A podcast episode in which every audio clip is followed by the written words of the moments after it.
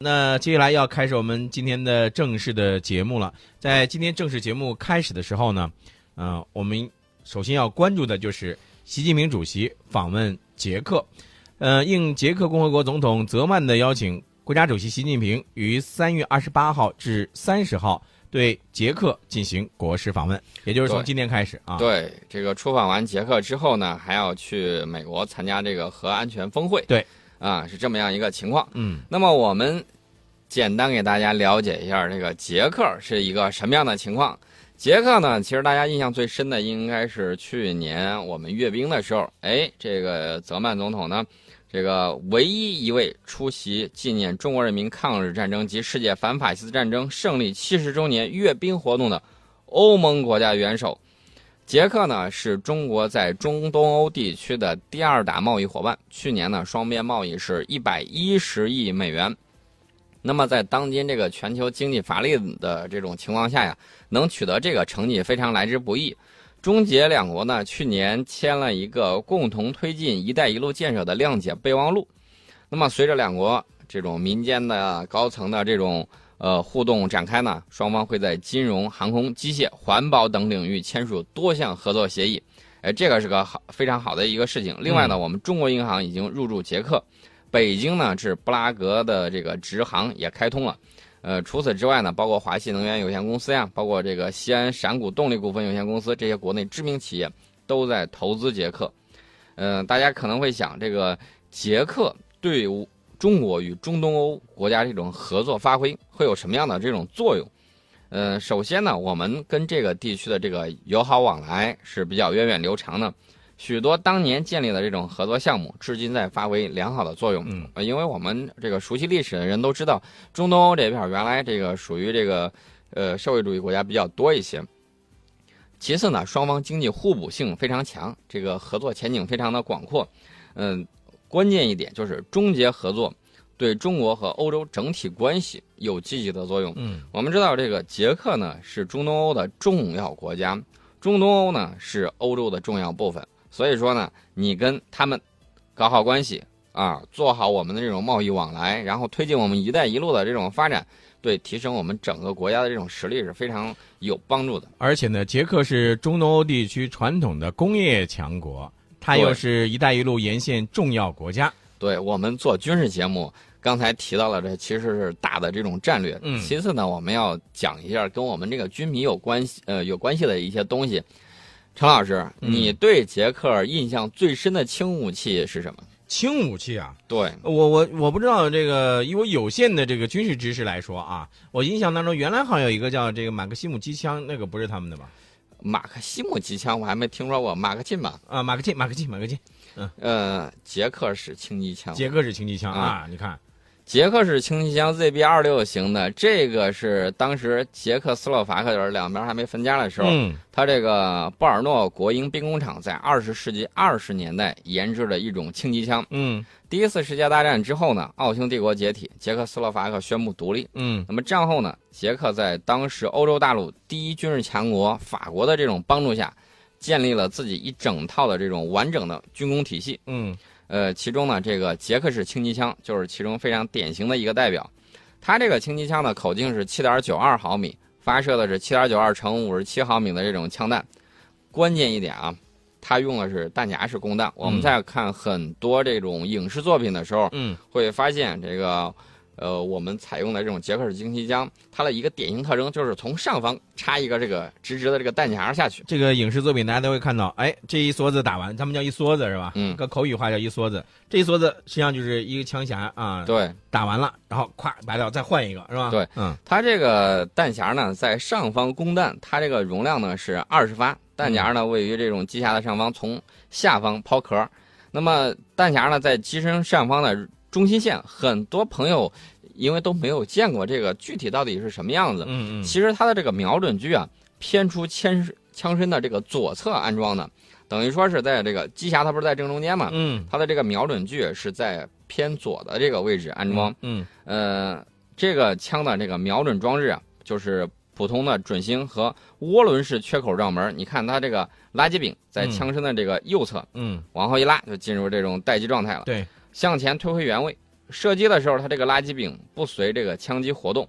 呃，一般呢，它这个每射击二百发需要更换一次枪管，就是前头有一个这个把手，然后卸的时候很快。但是要是对于轻机枪来说，你这个更换枪管的这个速度那可是非常重要的。你想战斗当中，如果更换枪管比较慢，那就麻烦了。更换的时候还是很快的，不到十秒钟就可以换下来。嗯，因为它这个轻机枪的结构比较简单，动作也比较可靠。在激烈的这个战争之中和恶劣的环境之下呢，呃，也不容易损坏，使用维护比较方便。嗯，只要更换枪管就可以持续的射击。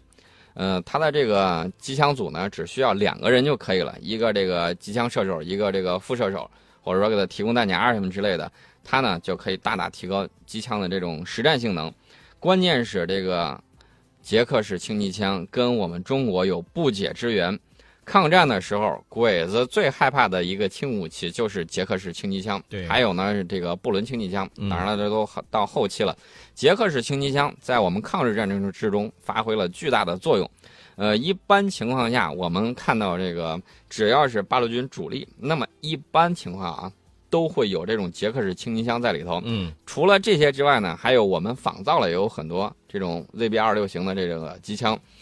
仿造了之后，包括我们有一些游击队啊等等装备的都非常多，对打击侵略者起到了非常重要的作用。嗯，那么捷克呢，被日军认为是中国所有装备中威胁最大的武器啊，它跟这个布伦机枪是二战时候的这个名枪，这个没得说。嗯。嗯，我们当时就发现它这个可靠性能比较高，在各种复杂环境下能够使用。关键是价格比着这个重机枪来说，嗯、就刚才你提到这个马克沁，嗯，它还是要便宜的多。嗯，仿制呢相对也比较容易，有效地弥补了中国军队对这种火力的极端需求。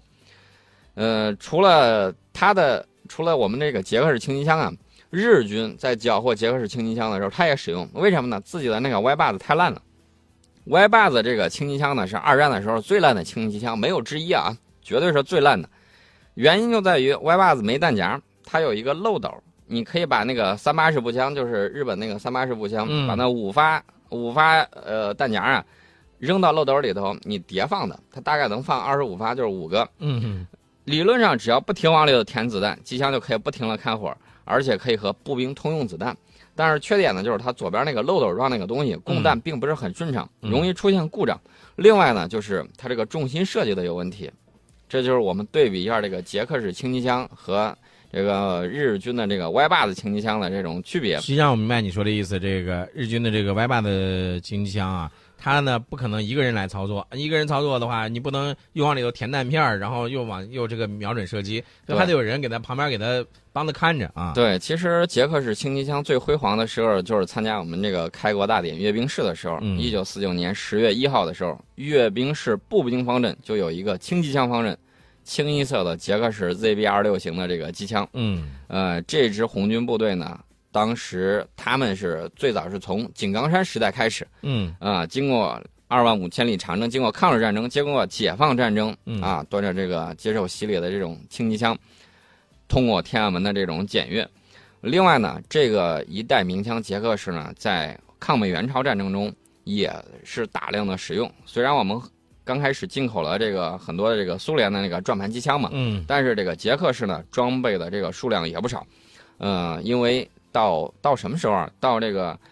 抗美援朝结束之后，我们不是要统一口径、统一这种枪型嘛？嗯，嗯捷克式轻机枪没有完全就是说啊、呃、退出现役，它是装备到了民兵，给民兵使用。嗯，这个退出现役之后呢？它转为民兵训练器材，从一九五零年到一九七零年代，我们民兵的这个训练大纲啊，都有捷克式机枪的这个使用以及保养内容。呃，这个老旧武器呢退出现役，我们国内也不再生产这个 七点九二毫米的这个步枪弹了。那么捷克式轻机枪呢，就失去了弹药来源。那么为了继续发挥民兵武器的这种作用，嗯，我们的军工厂对部分捷克式轻机枪进行了改装。呃，让它能够发射国产的五六式七点六毫七点六二毫米的这个步枪弹，用五六式冲锋枪的这个三十发弹夹啊，代替这个捷克式轻机枪的二十发弹夹。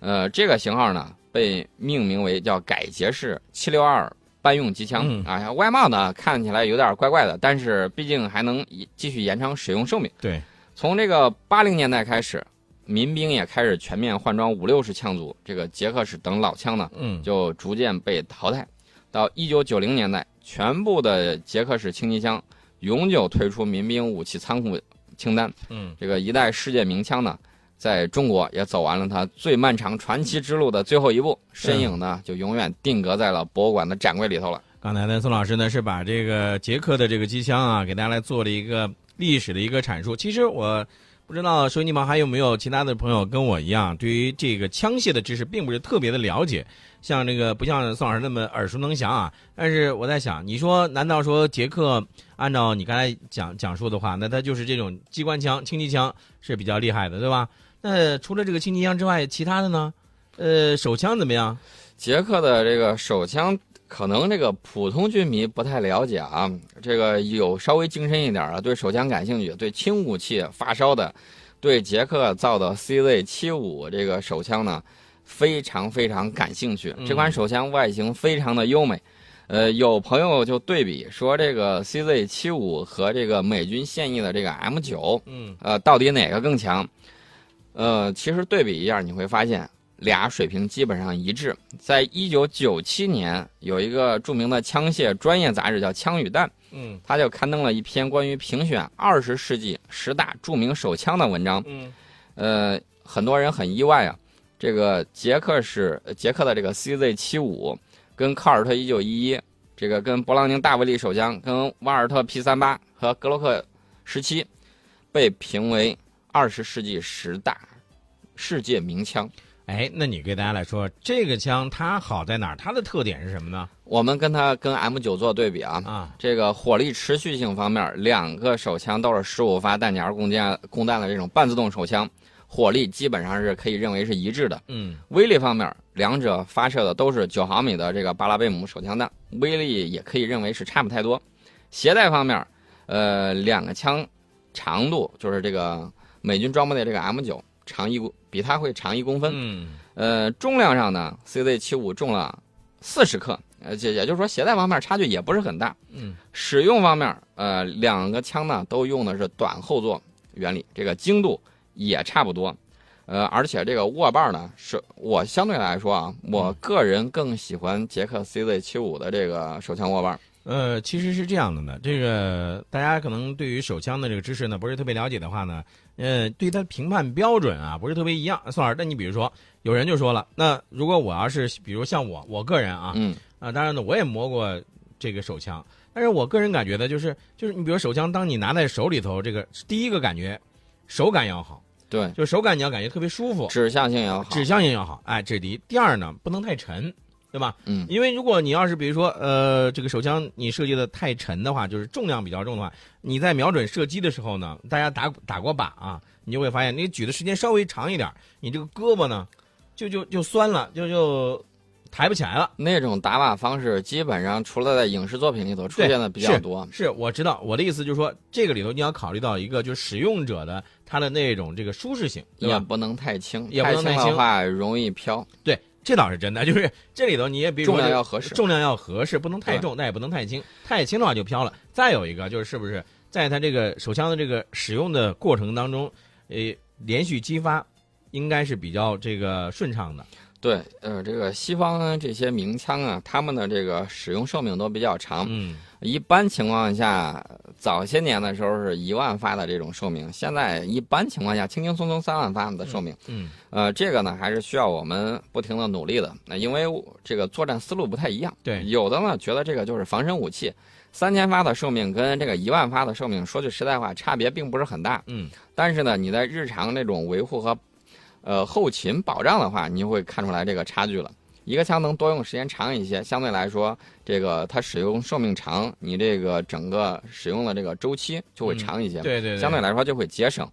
呃 ，C Z 七十五 呢，这个也是捷克轻武器的一个代表作之一。除了这个之外，还有斜式冲锋枪啊等等一系列的。所以呢，我们就看到这个捷克，虽然说你感觉是名不见经传、嗯、啊，好像跟我们这个提起来不多。嗯，但是呢，捷克有自己擅长的这个领域，嗯，它的这个经贸往来啊，还有高科技方面，跟我们也有互补的这种东西在里头。呃，我觉得啊，这个跟任何一个国家，无论国大国小，只要愿意和我们一起这个共同发展经济，一块儿愿意把世界改造的更加的这种和平与稳定，嗯嗯、我觉得这就是好事情。